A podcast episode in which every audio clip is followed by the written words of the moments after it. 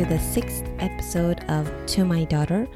In the previous episode, episode 5, I talked about how it was to move from Dublin to Singapore and my experience during the first few weeks of settling into my new life in Singapore. In this episode, I'll talk about the role and some of the experiences I had while supporting the Vietnamese market. When I first started working for Google, I supported SMB clients, and SMB stands for small and medium businesses. But when I moved to Singapore, I joined what Google calls the LCS team, which stands for large customer sales.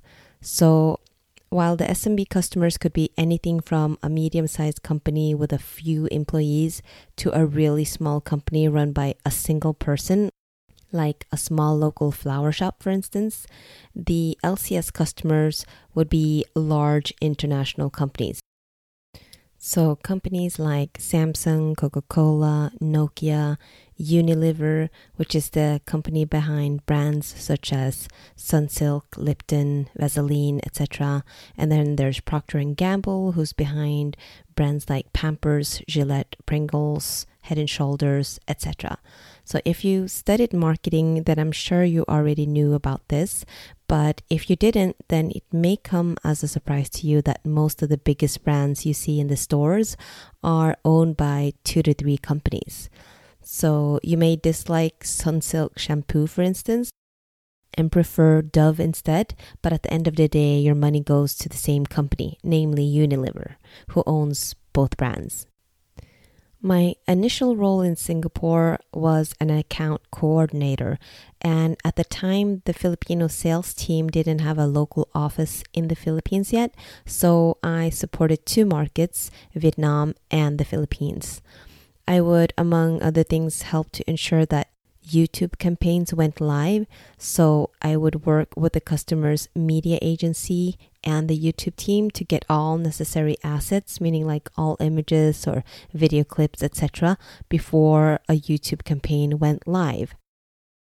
So if you go to youtube.com and look at the top banner, then often there will be one big brand that dominates the top page. And believe it or not, there's a lot of manpower behind those ads.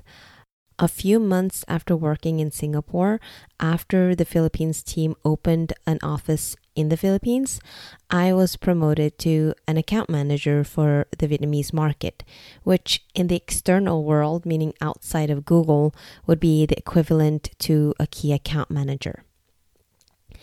Uh, now, I know I have a few listeners who are fairly young, so I will explain what key account management is. So, in sales, you'll often see companies split their customer base according to the size of revenue that a customer generates, and often the Pareto principle is followed. So, the Pareto principle states that for many events, roughly 80% of the effects come from 20% of the causes.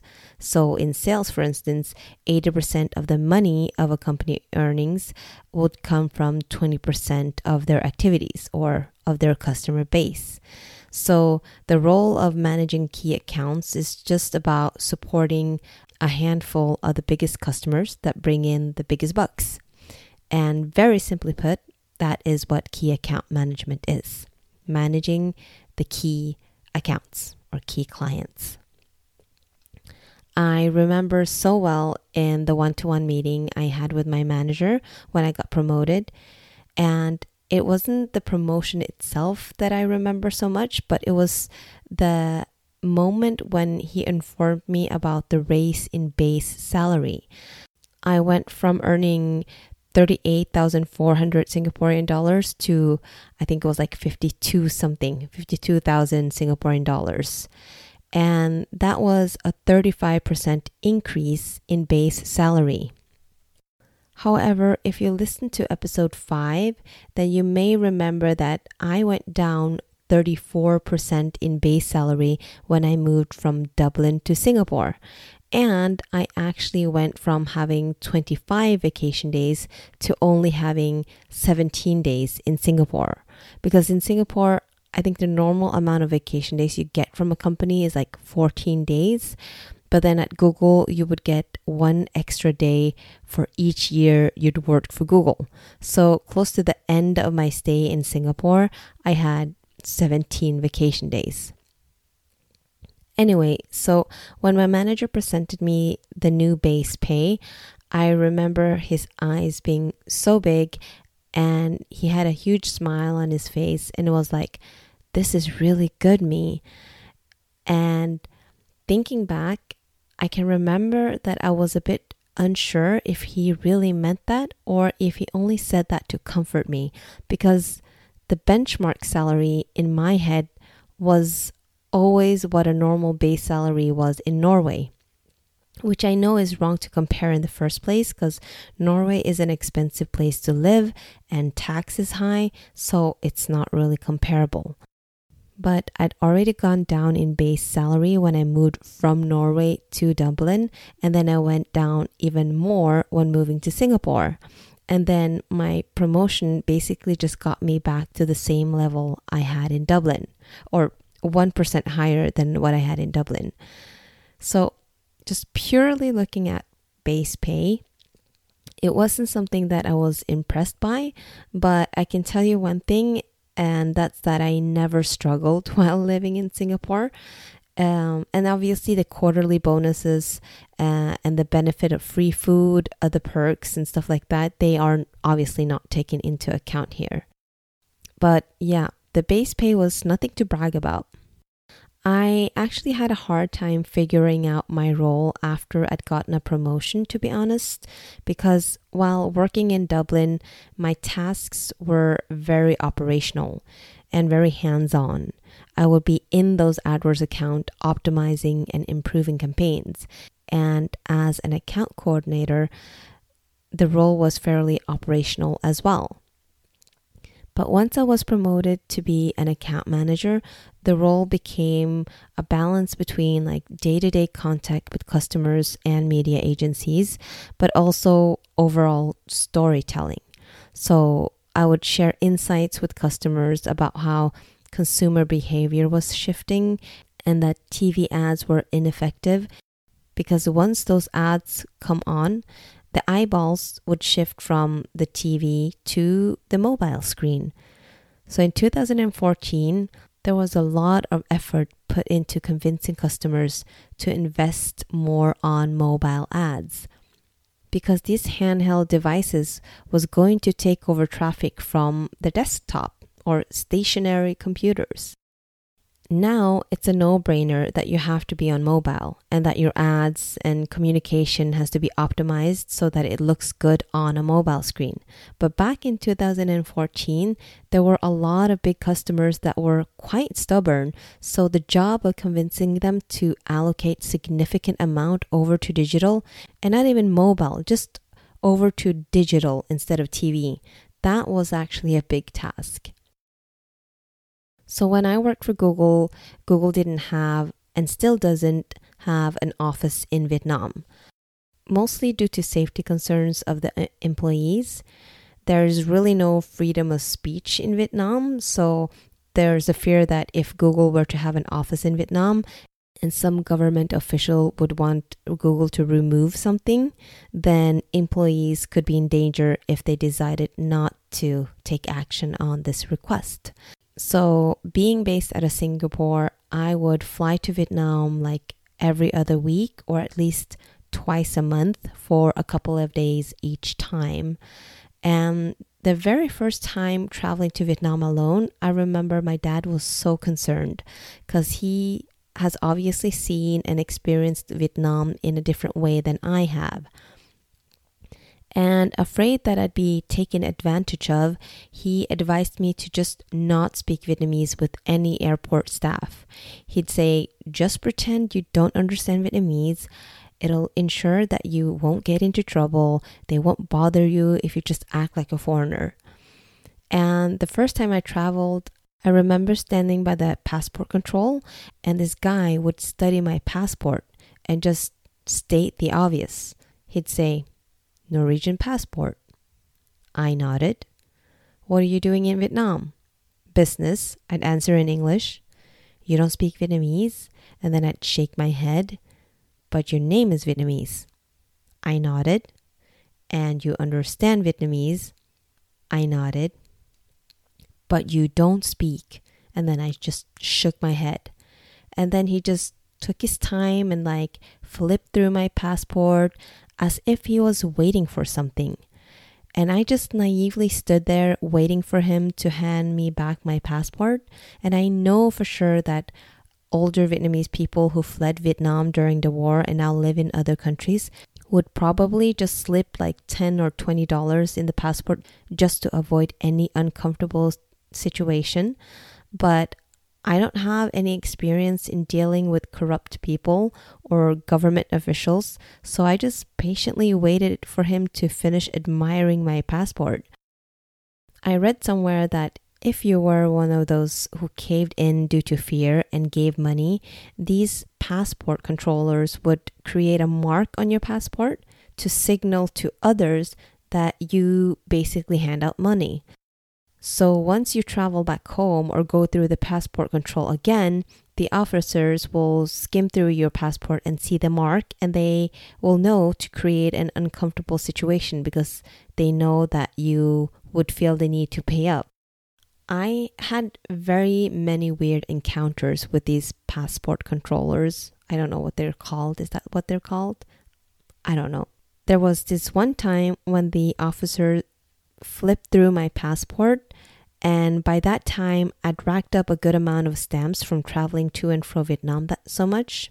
So the officer flips through the passport and then asks the obvious question Do you travel to Vietnam often? And then he asked me why. And then when I replied for business, he would follow up to ask if I have any family in Vietnam.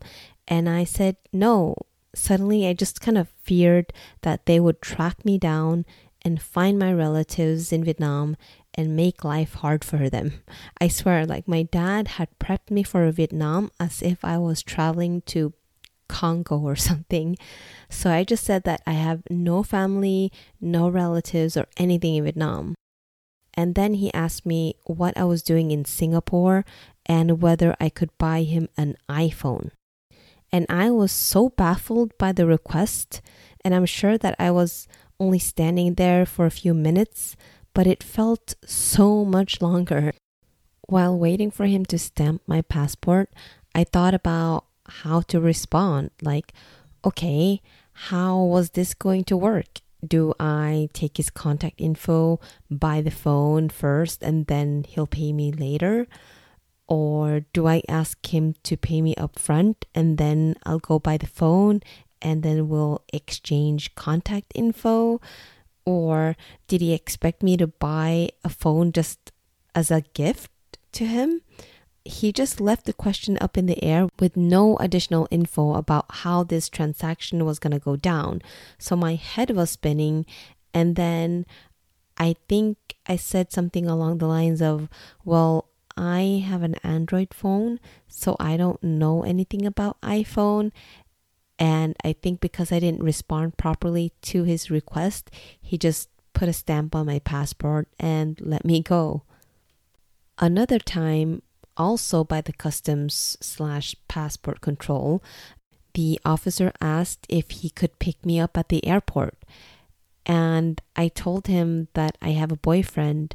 And then he said, But if you didn't have a boyfriend, would you let me pick you up at the airport? And I just didn't know how to respond to that. Like, what do you mean pick me up at the airport? We're already at the airport. Like, why would you pick me up? Where are we going? and I just had so many weird encounters with the passport controllers. I could probably have an entire episode just about that. Anyhow, so that was the airport experience.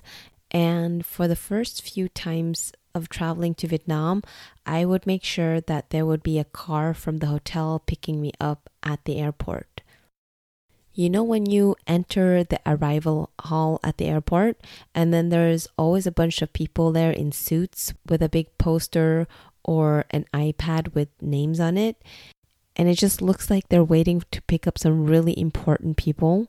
Well, I've always wanted someone to do that for me. And I got to experience that when I booked transportation through the hotel. There would be a guy in a black suit with an iPad with my name on it, and I just thought it was so cool. But I didn't do it just because it was cool, of course. I did it because that's what made me feel safe. However, after a few trips to Vietnam, I felt comfortable enough to just grab a cab for myself. Once I went outside the airport, though, there would be a bunch of random men just like approaching me, asking if I need a cab, and I just learned to ignore them and just walk straight to the t- taxi stand and just wait for a cab from a legitimate company. I have to admit though that I am horrible when it comes to directions. I mean, I can pass down a street during daytime, and if we were to drive through the exact same street at nighttime, I would probably think that I was somewhere completely different. So, the good thing is that I know this about myself. So, despite traveling to Vietnam a lot, I wasn't observant enough to remember all of the streets but I didn't want the taxi drivers to take advantage of me. So sometimes while sitting in the back seat, I would just like throw out a random comment like, "Oh, why did you take this route to the hotel?" And then the driver would say, "Oh, it's because this is the shortest way," or something like that. But I would basically just pretend as if I knew about other routes to get to the hotel. But in reality, I was just bullshitting the driver. It was just my way to make them alert and not try to scam me, but I don't know if it worked or not. All of my trips to Vietnam is also where I got like 40% of my wardrobe, like what I wore in Singapore, I got it from Vietnam. I had bought this really nice wrap dress in Singapore from BCBG Max Azria for 200 Sing dollars and I really liked the fit. So I thought I want the same dress in all kinds of colors. So when I was in Vietnam, I asked someone at the hotel reception for a tailor and they introduced me to one. And he'd come to the hotel room. I showed him the dress. He made measurements and then basically said that if I wanted, I could come with him to the market and I could choose the fabric and then he'd copy the dress. So after client meetings, I met up with the tailor at the hotel and then I'd sit on his moped as he drove to the fabric market. And that was what I would do every other time I was in Vietnam or whenever I had the time. So as a result, I now have close to like 20 wrap dresses in all kinds of colors. And I'd often get compliments on how I looked so well put together because I wore these Diane von Furstenberg inspired wrap dresses, which I think is such a sophisticated look. And I would reply, I literally just grabbed something out of my closet because it was the truth. I had filled my closet with wrap dresses. So that kind of became my uniform or my work attire, if you will. There's a lot more to say about my work experience in Singapore, but I will save it for next time. If you want to see some pictures from this episode, then check out my Instagram profile. It's podcast underscore to my daughter. Each episode, I'll post a few pictures that are related to each episode. So check it out if you will. And it's a great opportunity for you to give feedback, comments, and just whatever you feel like, please share. Also, remember to subscribe to the podcast if you haven't done that.